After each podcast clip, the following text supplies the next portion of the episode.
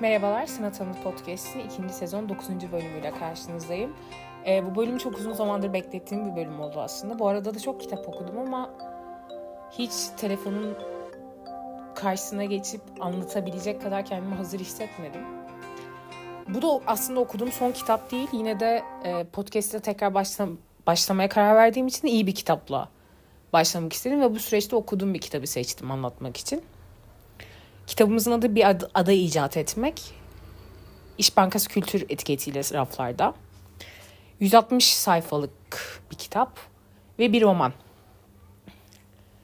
E, Elaine de Gillot e, bu kitabında bir yasa anlatıyor. E, Dani karakterimiz, ana karakterimiz Dani.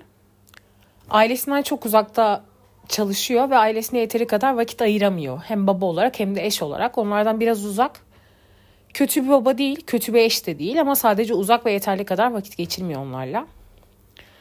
Eşi de Nora, 7 yaşındaki oğulları bir deniz kazasında vefat ediyor. Ve Dani bunda, bunu çok uzaktayken bir telefonla öğreniyor. Başta Nora yani anne ve Dani baba Tom'un ölümüne bana çok yeterli bir tepki vermemiş gibi gelmişti kitabı okurken. Ama kitabı devam ettirdikçe, açtıkça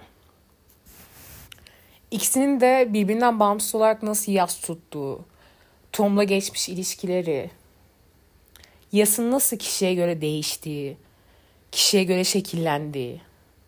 Hepsini bize yavaş yavaş öğretiyor kitap bu 160 sayfada.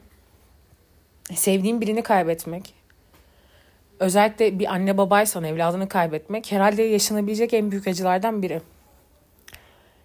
Dani de hem oğluna yeteri kadar ilgi vermediğinin farkında olduğu için hem de kabullenmediği için bir yandan oğlunu görmeye başlıyor. Yası inkar ettiği bir dönemde oğlunun hayaletiyle baş başa kalıyor. Ve bunu çok kolay kabulleniyor. Çünkü sanırım Dani bir yandan da oğluyla geçinemediğim vakitlerin intikamını alıyor. Hayalet olan oğluyla vakit geçirirken hep beraber istedikleri bir tatil var. Yani Tom'un çok istediği ölmeden önce ve Dani'nin her zaman yapacak daha iyi bir iş olduğu için ertelediği bir tatil bu. Bir ada. Bir adaya tatile gitmek istiyor Tom ölmeden önce. Babasına sürekli talep ediyor ve Dani'nin her zaman işi olduğu için bu fikir hiç gerçekleşmiyor. Tom öldükten sonra bir anda ortaya çıkıyor hayalet olarak Dani'ye. Ve Dani oğlu varmış gibi davranmaya başlıyor bu adaya gidiyorlar. Beraber vakit geçiriyorlar. İşte Deni'nin yasla nasıl başa çıktığını görüyoruz. Hatta bir noktada bana bile Tom yaşıyor gibi gelmişti. Ama yani Dani'nin yaşadığı şeyin yanında aslında Nora da bir yas yaşıyor. Kitap babanın yaşadığı yasa odaklanmış olsa da arka planda Nora da yani anne de bir yas süreci geçiriyor. Tedavi almaya başlıyor. Psikolojik tedavi almaya başlıyor. Ve eşler birbirlerinden çok başka şekillerde acılarını yaşadığı için ortak bir noktada buluşamıyorlar. Buna da şahit oluyoruz kitap boyunca. Ben çok beğendim. Yani yası çok kişisel ve duygulu biçimde dile getirmiş Elaine Gillot. Benim okuduğum ilk Elaine Gillot kitabı. Ama daha önce de çok yaz kitabı okuduğum için Yas'ın kişiselliğini anlatma tarzını çok beğendim. Yani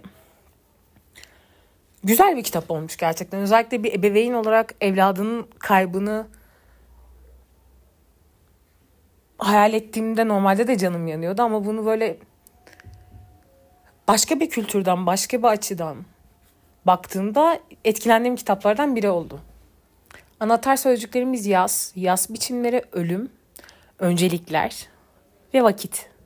Çünkü kitap aslında neyi öncelendirdiğimizi ve bunun geçici olduğunu da bize anlatıyor bir yandan. Kitaptan çıkaracak gerçekten çok ders var.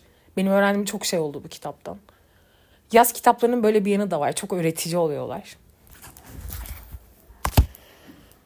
E, diğer okuduğum yaz kitaplarının da söylemek istiyorum. Bu süreçte okuduğum yaz kitaplarını. Belki benim gibi bu türü seviyorsanız, daha duygusal metinleri seviyorsanız sizin için de seçenek olabilirler. Uçuşan Etekler, Keder Üzerine, Son Mektup. Son zamanlarda okuduğum yaz kitaplardan bazıları. Hepsinden çok büyük keyif aldım okurken. Bu kitapta onların onların içinden biri oldu. Severek okudum.